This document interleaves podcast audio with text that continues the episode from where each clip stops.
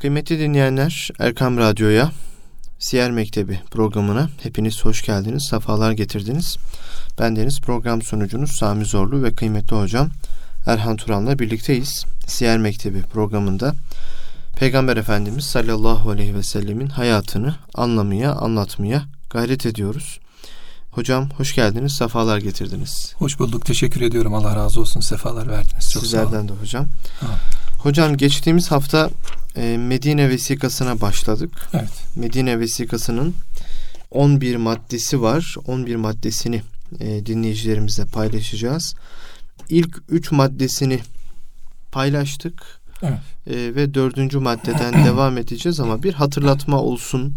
E, bir ve iki ve üçüncü maddeleri de ele alarak tekrar oradan başlayabilir miyiz? Buyurun. İnşallah. Allah razı olsun. Euzu billahi mineşşeytanirracim. Bismillahirrahmanirrahim. Elhamdülillahi Rabbil alemin ve salatu ve selamu ala Resulina Muhammed ve ala alihi ve ashabihi ecmain. Amma ba'd. Allah razı olsun. Tabi geçtiğimiz derste biz Medine vesikasını, Medine ahvalini kısaca izah ederek işlemeye çalışmıştık. E, Medine vesikasını da ortaya koyarken aslen 47 madde olduğunu söylemiştik. E, ancak tabi bunların e, 47 maddenin 11 maddede cem edildiğini, toplandığını, özetle bize tamamını bu maddelerin verdiğini de Üstadımızın Hazreti Muhammed Mustafa 2 kitabında e, görüyoruz. Bu e, maddeler üzerinden konuşuyorduk. Tabii biz ilk üç madde üzerinden e, izahatı yaptık. Sadece hatırlatalım buyurduğunuz üzere. Burada Hazreti Peygamber aleyhissalatü vesselam tabii bir dini, ictimai, ekonomik ve siyasi bir bildirge tabiri caizse ortaya koyuyor ve bunu o dönem Yahudileri, Hristiyanları yani Müslümanlar dışarısındaki halklar her kimse onlar e, kabul ederek, e, imzalayarak, bunu teyit ederek benimsediler. Bu maddelerden birincisi demişti ki Hazreti Peygamber Aleyhisselatü Vesselam bir millet tanımı yapmıştı. Kureyşli ve Yesribli müminler ve onlara tabi olan kimseler ve onlarla beraber cihad edenler diğerlerinden ayrı bir ümmettir. Evet. Burada peygamberimizin bir ümmet tanımı yaptığından bahsetmiştik. İkinci maddede toplumun huzurunu belirleyecek olan, huzurunu ortaya koyacak olan bir cemiyet hareketi, bozgunculuk ve tecavüze izin verilmeyeceği ile alakalıydı. Üçüncüsü de yine toplumu ilgilendiren ama müşterek bir duruşu, bir arada hareket etmeyi gerektiren cinayet işlenmeyecek. Eğer işlenirse muhacir ve Medine'deki her aile bu kan diyetini aralarında müştereken ödeyeceklerdi. Burada da dedik ki bir bir arada olmaklığı, birbirini kontrol etmek esasını ortaya koyuyor demiştik. Şimdi dördüncü maddede Efendimiz Aleyhisselatü Vesselam burada kalmıştık. Buradan devam edelim. Efendimiz Aleyhisselatü Vesselam bu dördüncü maddede müminlerin borçlu ve aile efradı kalabalık olanları kendi hallerine bırakmayarak onların kurtuluş akçelerini yani işte bir e, Müslüman olursa diyelim ki müşrikler içerisinden gelip Müslüman olursa ya da bir sefer olur onlar esir düşerlerse ya da bir kıtal oluşup diyet e, ortaya çıkarsa o kan diyetlerini aralarında adil esas dairesinde beraber ödeyeceklerdir. Evet. Yani yine bir içtimai olma, işte toplumun birbirini farkındalığını bilme, işte birbirine karşı olan sorumluluğunu ortaya koyma adına bir madde yazdı Resulullah Aleyhisselatü Vesselam buraya. Beşinci maddede Medine güvenliği ile alakalıydı. Efendimiz Aleyhisselatü Vesselam hem Medine'nin içerisinde hem de dışarısında bir güvenliğin olacağını Medine'de olup Medineli olup Medine'den çıkanın da Medine'de kalanın da e, bir emniyete tabi olacağını işaret etmişti. Daha sonraki e, dersimizde de bu konu olarak var. Efendimiz Aleyhisselatü Vesselam bu maddeye ilaveten bir de Medine'yi harem ilan ediyor. Evet. Medine'yi harem ilan ediyor. Hatta İbrahim Aleyhisselam'ın hadis-i şerifte öyle geçiyor Ahmet bin Amber'in müsnedinde. Hazreti İbrahim Aleyhisselam Mekke'yi harem olarak ilan etmişti. Diyor ki peygamberimiz ben de Medine'yi şu iki tepe arasını harem ilan ediyorum diye Harem-i Resul ismini aldı. Bugün Harem-i Şerif de diye geçiyor. Medine'nin Ayr ile Sevir tepeler arasındaki üç fersahlık mesafe. Efendimiz Aleyhisselatü Vesselam bu harem dairesinde yani insanların Medine'deki işaret buyurulan iki yer arasındaki mesafede ne bir ağacın odununun kesileceğini, ne orada bir günahın işleneceğini, kitap ve sünnete muhalif bir amelin olmayacağını eğer böyle yaparlarsa hadis-i şerifte öyle buyuruluyor. Onun ağacı kesilmez, orada günah işlenemez. kim orada kitap ve sünnete muhalif bir amel işlerse Allah'ın, meleklerin ve bütün insanların laneti onların üzerine olur diye Efendimizin burada büyük bir de tehdidi var. Evet. Demek ki o mekana girdiğimiz zaman, o harem dairesine girdiğimiz zaman nefis artık tamamen orada örselenecek, tamamen iptal edilecek tabiri caizse. Çünkü insanın nefsini zorlayan şeyler ortaya çıkar. Haller ortaya çıkar. İşte bugün işte hacda, işte umrede e, olan yasaklar gibi orada da işte bazı hayvanların avlanması vesaire yasakları konulmuştu. E, sahabe-i kiram tabi burada çok dikkatliydi. Hatta bir tanesi ben diyor kuş avlıyordum diyor. Bir tane kuş yakalamıştım diyor. Hı hı. Babam diyor beni diyor uyardı diyor. Bak Hazreti İbrahim Aleyhisselam'ın Mekke'yi harem kıldığı gibi Resulullah Aleyhisselatü Vesselam da Medine'yi harem kıldı. Kuşu bırak dedi diyor. Ben de bıraktım diyor. Demek ki Efendimiz Aleyhisselatü Vesselam'ın sadece Medine'nin içi ve dışarı, dışındaki güvenliğin yanında bir de neyi var? Medine'nin harem olması meselesi var. Tabi bu maddenin içerisinde değil ama bunu açıcı olarak Resulullah Aleyhisselatü Vesselam daha sonrası harem ilan ederek e, bunu ilan ediyor. E, bir diğer maddemiz Yahudiler din hürriyetine sahip olacaklardır. Neden Yahudiler? Çünkü Mekke'de ağırlık nüfus Yahudi. Hristiyan yok kadar az özür diliyorum Medine'de. Medine'de, Medine'de evet. evet. Medine. Mekke'de Mekke'de Hristiyan var. Hristiyan var. Az da olsa birkaç da olsa işte Varaka bin Nevfel var. İşte Rahip Nassura var. Hı hı. Ee, daha sonra Taif bölgesinde işte e, Addas var Ninevalı. Bu gibi bazı örnekler var. Şemmas vesaire isimler var. Ee, bunlar Hristiyan din adamları aslında. Ama e, Medine'ye gelince Medine'de de Hristiyan yok kadar az. Burada Yahudi ağırlıklı. Hatta o dönemin e, en büyük üç kabilesi Beni Kaynuka, Beni Nadir ve Beni Kureyza burada. Evet. Bunlar da Yahudilerin en önde gelen üç büyük kabilesi olarak karşımıza çıkıyor. Ee, Efendimiz Aleyhisselatü Vesselam her ne kadar onlar İslam olmasalar da ehli kitap oldukları için ve orada da var oldukları için hı hı. aslında dinleri, orada var olan diğer dinleri ve diğer varlıkları diyeyim, diğer e, toplulukları kabul ediyor. Yani onlara biz Müslüman olduk, biz Müslümanız, siz Müslüman olmadınız. Hadi bakalım güle güle demiyor. Yani onları kendi dinlerinde, kendi içlerinde serbest bırakıyor. Ama evet. bozgunculuk yapmalarına, bir zulüm yapmalarına asla müsaade etmiyor. Bunu da göreceğiz. Mesela Peygamber Efendimiz bu anlaşmayı da imzaladıktan sonra Medine'yi Yahudi ve Müslümanların çarşısı olarak ikiye ayırıyor. Bir çarşı Müsl- pazara ayırıyor. Çarşı pazara ayırıyor. Neden? Çünkü Müslümanlar ticaret yapacaklar. Ticaretlerini Müslümanca yapacaklar. Yahudilerin de kendi ticaretleri var. Onlar bazen şımarık insanlar, bazen bazı şımarık hareketlerde bulunuyorlar. Buna da Müslümanları uğratmak istemiyor Efendimiz Aleyhisselatü Vesselam. Hmm.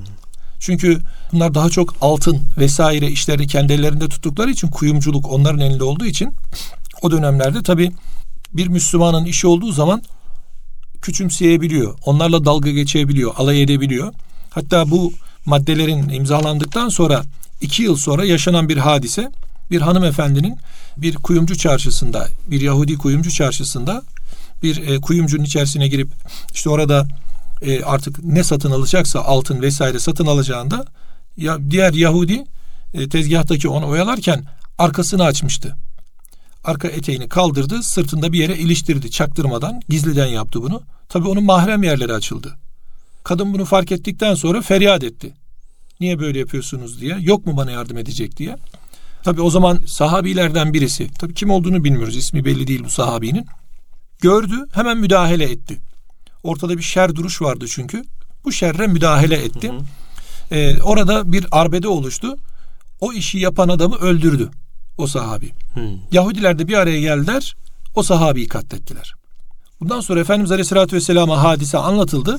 Hazreti Peygamber onun Beni Kaynuka'dan olduğunu öğrendi. Ardından Beni Kaynuka Yahudilerine Resulullah Aleyhisselatü Vesselam 15 gün kuşatma yaptı. Dedi ki siz ya bu diyeti ödersiniz ya bu halinizden tavrınızdan vazgeçersiniz ya da hepinizi kılıçtan geçiririz hı hı. ya da bu, bu, bu toprakları terk eder gidersiniz diye. Normalde 700 civarında kılıç sallayan adamları vardı. 700 civarında. Onlar esir alındılar. Ardından onlara katletme emri de verildi. Ancak o zaman Abdullah bin Übey Hazreti Peygamber'e Medineliydi. E, rica etti. Dedi ki onlarla bizim alışverişlerimiz var. Onlarla ticaretlerimiz var. En azından çıkmalarına müsaade edin diye Efendimiz de müsaade etti. Şehri terk etmelerine müsaade etti. Onlar da Şam bölgesine doğru göçtüler. Evet. Sonrasında tabi katledilen o şehit edilen Müslüman e, sahabinin diyetini almak için Efendimiz Beni Nadir'e gitti. Beni Nadir de hemen hemen buna benzer. Bu Uhud'dan sonra oldu. Efendimiz Aleyhisselatü Vesselam hemen bu olayın akabinde değil, Uhud'dan sonra e, Beni Nadir'e gitti. Onlar da aynı serzenişte bulundular. Hatta biz sizin o cahil Araplarınız gibi savaşı bilmeyen topluluk değiliz diye de itiraz ettiler böyle. Sonrasında Efendimiz Aleyhisselatü Vesselam onlara baskıyı kurunca bu sefer çekilmek zorunda kaldılar. Oradan da, oradan Hayber'e sürgün edildiler. Hmm. Sonrasında da Hayber'in fethi var. Hayber'in fethi de ta Hendek'ten sonra gelecek karşımıza. Bir de Beni Kureyza Yahudileri vardı.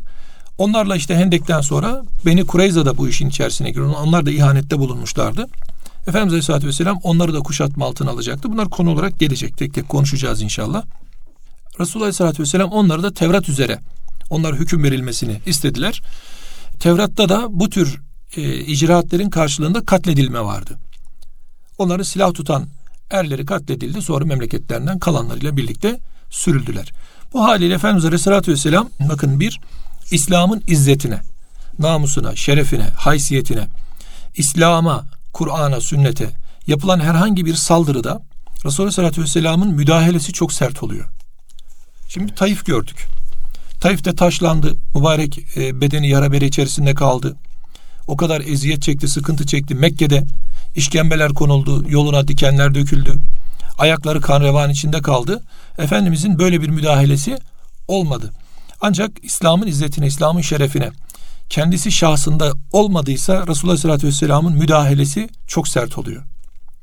Bunu e, birkaç defa şahit oluyoruz. Mesela Reci vakasında, e, bir Maune'de hafızlar şehit edildiğinde Resulullah Aleyhisselatü Vesselam kunut da beddua ediyor onlara.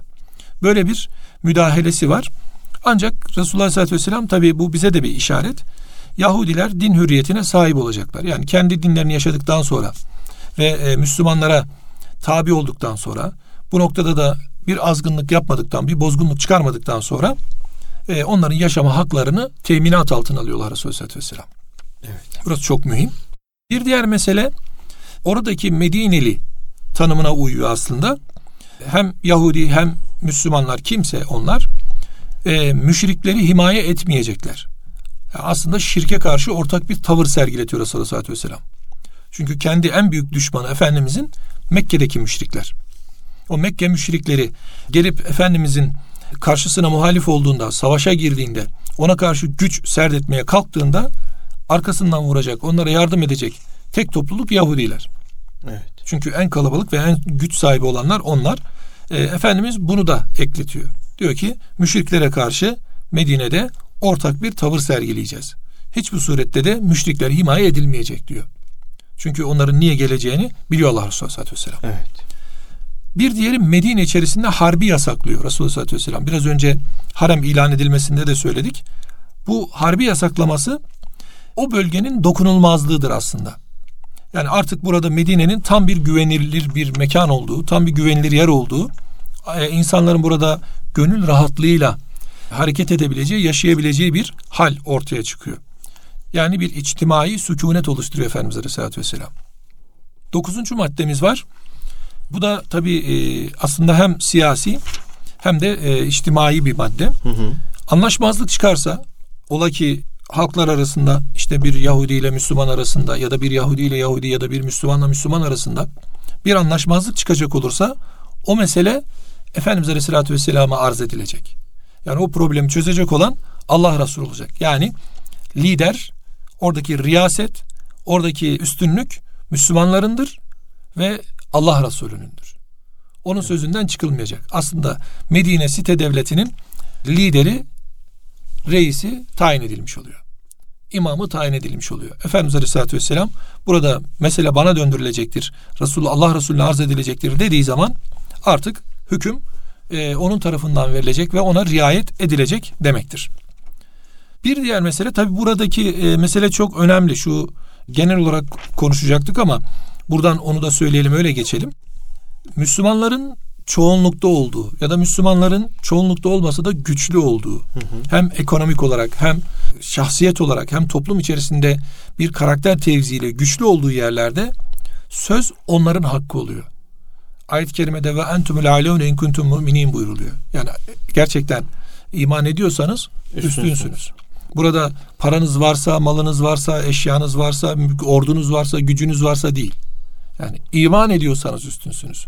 İşte Allahü Teala o azlığa yani bunu da şöyle düşünmek lazım. Şimdi Müslümanların bildiğimiz kadarıyla Mekke'deki e, Medine Mekke'den Medine'ye hicret ettiklerinde Medine'deki sayısı 1500 kadar. Burada eminim Yahudilerin sayısı belki 10 binler, belki 20 binler, belki 30 binler. Ama evet. Efendimizin o kavi duruşu, iman duruşu ve sahabenin de Hazreti Peygamberle birlikte imanlı takviyesi bu sefer Allah'ın da e, desteğiyle, gücüyle ne yapıyor? E, oradaki az olan o ayet-i kerimede buyuruluyor ya nice az topluluklar kalabalık büyük topluluklara galip gelmiştir. Fiyetin kaliletin diye geçiyor ayet-i kerimede. O az topluluk olsa bile iman kuvveti varsa, iman gücü varsa söz sahibinin Kur'an ve sünnet olduğunu ortaya koyuyor. Bu aslında bize bir işaret. Yani günümüzde de bu yaşanması gereken hal aslında. Yani Müslümanlar Müslümanca yaşayacaklar. Allah'ın vermiş olduğuyla amel edecekler. Onun koymuş olduğu ahkama göre yürüyecekler ve sonrasında da Cenab-ı Hak onlara o üstünlüğüyle o rahatlığı verecek bir iznille. Evet. Bir diğeri Allahü Teala'nın vermiş olduğu ahit ve teminat. Yani buradaki e, söylenenler, söz aynıdır. Yani herkese göre aynıdır. Bugün e, Medine'de şahsa göre bir kanun ittihaz edilmiyor. Yani ortaya konulmuyor. Yani Resulullah'a göre bir kanun, işte Resulünün Müslümanların en zayıfına göre bir kanun, Yahudilere göre bir kanun. Bir kanun, bir kaide, bir kural bütünü var. Bu herkesi kapsıyor. Yani herkes burada eşit derecede. Yani Resulullah Aleyhisselatü Vesselam'ın buyurduğu gibi kızım Fatıma da olsa o hırsızlık yapanın elini keserim. Evet. Yani bu adaletse herkese aynı adalet. Yani o tanıdığımdı, o işte hısımımdı, o akrabamdı, o bilmem kimimdi demiyor Efendimiz Aleyhisselatü Vesselam. Yani buradaki uygulanacak olan bu maddelerin tamamı herkeste eşit olacak. Bu herkesi bağlar yani bu anlamda. Bir diğeri Yahudilere esasla e, onlardan hiçbir kimse Efendimiz Aleyhisselatü Vesselam'ın izni olmadan askeri sefer de düzenleyemeyecek. Yani Yahudiler herhangi hmm. bir kabileye karşı bir sefere çıktığı zaman bu askeri seferde kendi başlarına hareket edemeyecekler. Çünkü Medine artık bir e, bütün olmuştur. Medine olarak hareket ediyoruz ve e, siz de çıktığınız zaman Medine olarak çıkacaksınız. Bundan dolayı bu seferden Resulullah Aleyhisselatü Vesselam'ın haberi olacak demektir bu. Hatta e, bir Medine müdafası gerekiyorsa, Medine'ye saldırı vesaire olduysa ya da Medine'yi müdafaa için bir sefere çıkıldıysa buraya e, Yahudiler katıldığı zaman savaş masraflarına da ortak olacaklar.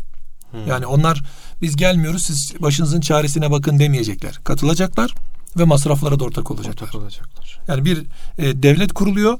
Bu devlette her vatandaşın, her varlığın e, hakkı var, hak sahipliği var ve bir muamelat var. Böyle bir savaşın örneği var mı hocam? E, tabii ki yani mesela e, Bedir bir örnek, Uhud bir örnek, yani Yahudilerle bir örnek. ve Müslümanlarla Yahudilerin ve Müslümanların birlikte savaştığı. Birlikte savaştığı. Şöyle e, birkaç seriye var. Hı, seriye. Birkaç seriye var. Yalnız Hendek e, bir de Uhud. Uhud'u örnek verelim. Hendek'te de var ama Hendek'te Beni Kureyza'nın ihaneti var. Oraya girmeyelim. Hı hı. E, mesela Uhud'da Efendimiz Aleyhisselatü Vesselam Uhud'a seferi ilan edince orada şey vardı. E, muhayrık vardı. O diyor ki mesela e, siz de biliyorsunuz diyor onun Allah'ın Resulü olduğunu diyor. Siz de biliyorsunuz onun Allah'ın Resulü olduğunu. Yani o size emretti çıkacaksınız. Zaten bunun üzerine anlaşma imzalamıştınız diye böyle bir çıkış yapıyor mesela. Bu Yahudilerin hmm. önde gelenlerinden bir tanesi. Ama genelde onlar böyle büyük seferlerden kaçmayı tercih ediyorlar. Evet. Yani Yahudilerin biraz e, bugün de belki Kudüs'te görüyoruz işte o Mescid-i Aksa'nın bahçelerinde küçücük küçücük sapanlardan, küçücük küçük taşlardan ne kadar çok korktuklarını. Bu meşrep olarak bir korkaklığın alameti aslında. Evet. Neden? Çünkü kapalı topluluk. Açmadılar kendilerini. Aynı ırk, aynı nesil devam ediyor ve o kapalılık onları yenilemiyor. Yani halbuki e, topluluklar birbiriyle taarafu buyuruluyor ayeti kerimede. Yani onlar tanışacaklar, taarruf edecekler, birbirleriyle kaynaşacaklar, farklılaşacaklar demek. Yani her topluluk birbiriyle tanışır. Yani işte bir e, Gürcüsü Çerkeziyle, Çerkezi Türküyle, Türküsü Abazıyla, Abazı Kürdüyle, Kürdü işte vesairesiyle e, bir karışır. Böyle topluluk karışır. Ama Yahudilerde böyle değildir. Yahudiler kendi içerisinde bir bütündür ve orada bir topluluk olarak hareket ederler ve ırk anneden devam eder. Soy oradan devam ettiği için de Yahudi olunmaz, doğulur. Hmm. Bundan dolayı Yahudiliğin de şey yoktur. Misyonerliği yoktur. Yani Yahudi dinini yaymak için uğraşmaz. Yahudi sermayeyi elinde tutup dünyayı yönetmenin derdindedir her zaman için. Evet. Çünkü o diğer varlıkların kendilerine yani diğer insanların kendilerine hizmetkar olduğuna inanan topluluktur bunlar. Evet.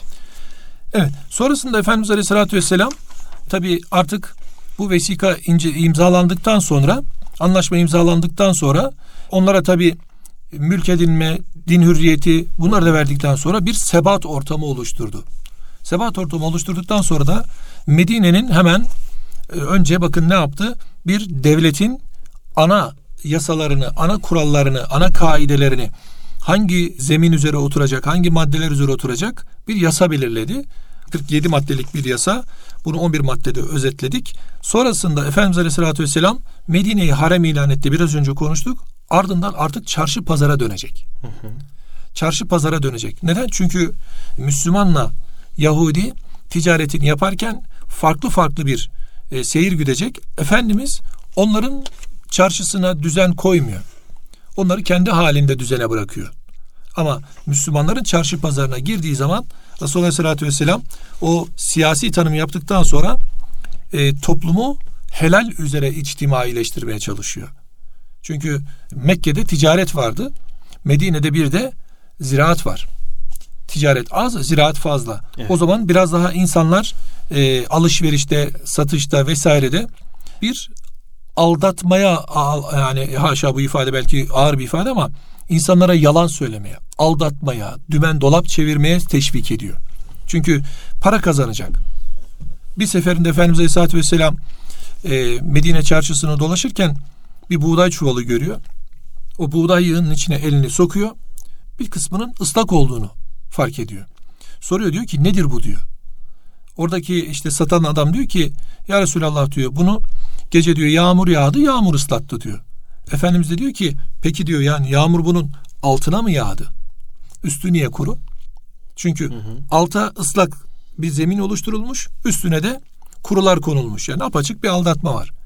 Efendimiz burada sen aldatıyorsun demiyor. Diyor ki bu ıslak kısmı üste çıkarıp herkesin görmesini sağlaman gerekmiyor muydu diyor.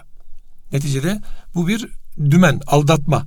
Ardından o çok bilinen ifade men gashşe feleyse minna. Bizi aldatan bizden, bizden değildir. değildir. Bu rivayeti orada Efendimiz Aleyhisselatü Vesselam söylüyor. Sonrasında bakın mesela tüccarlara sesleniyor. Diyor ki alışverişlerde, ticaretlerde yalan ve yemin olur. Bazen insan bunu yaparken farkına bile varmaz. Malını satacak. Görüyoruz işte çarşı pazarlarda bir şey alırken vallahi diye başlıyor. İşte aldatma, bu yalan. Efendimiz diyor ki bunlardan kaçamayabilirsiniz. Bu yüzden sadakalarınızı çoğaltın, temizlenin kendinizi, temizleyin diyor. Demek ki burada tabi Efendimiz Aleyhisselatü Vesselam şunu demiyor. Ticaret yaparken yalan bulaşır. Siz rahat olun. Sonra sadaka verir toparlarsınız. Bunu da açık kapı bırakmıyor. Bu değil.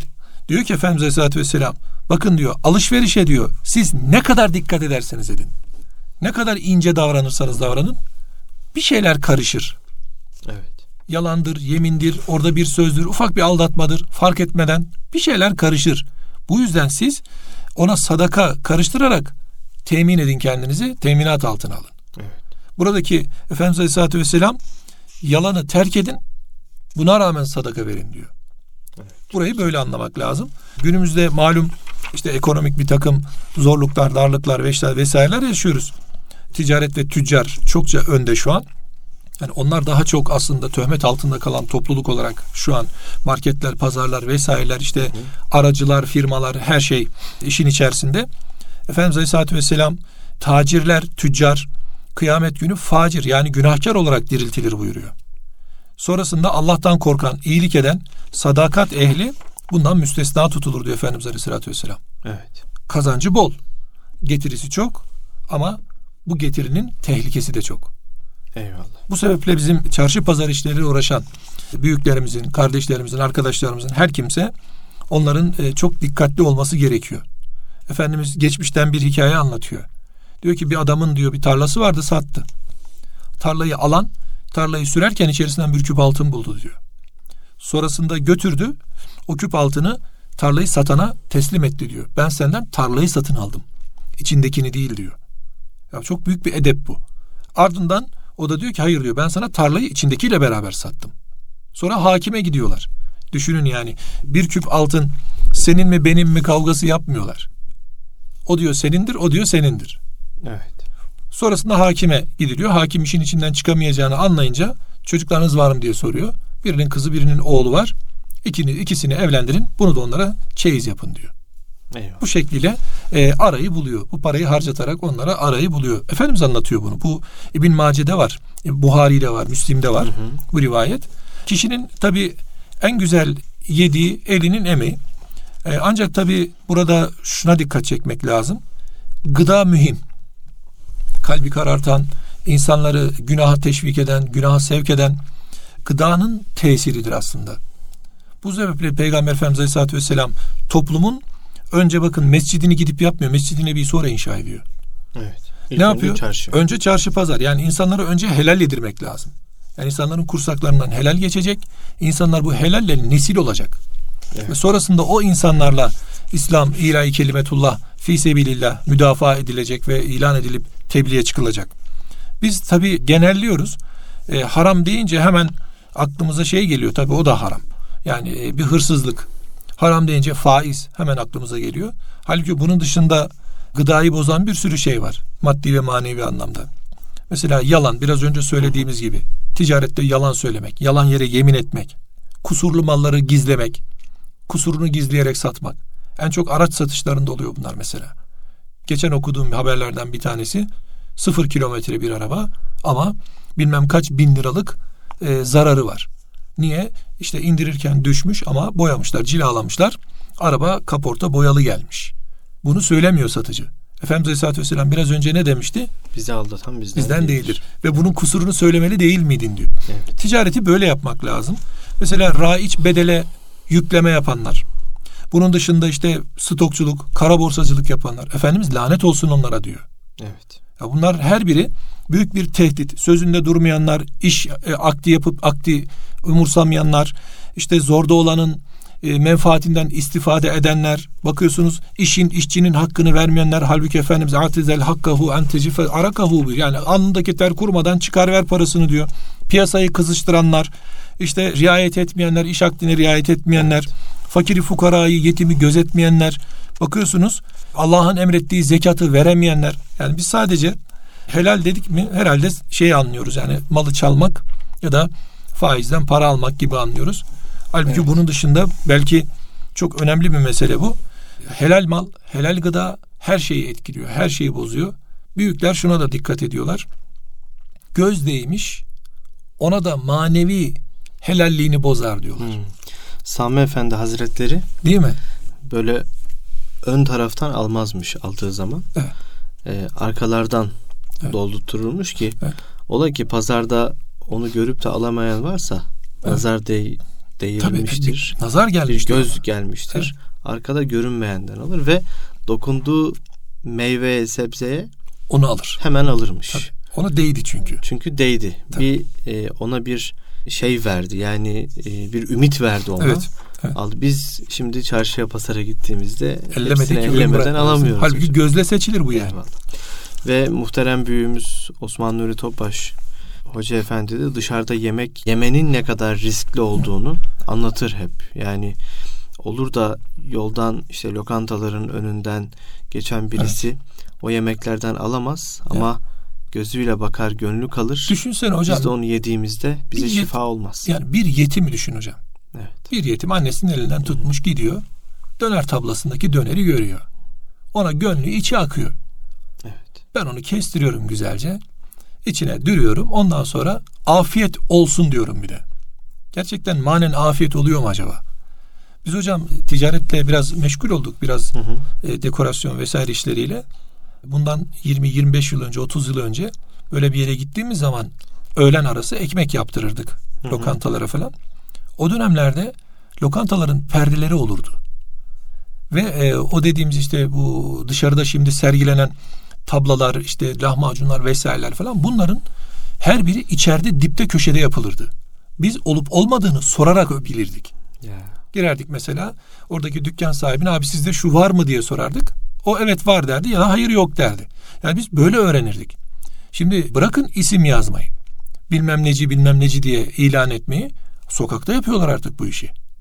Yani vatandaşın gözünün içine soka soka sanki tandırda adamı pişiriyorlar yani. Böyle bir servis ediliyor, böyle bir ilan ediliyor.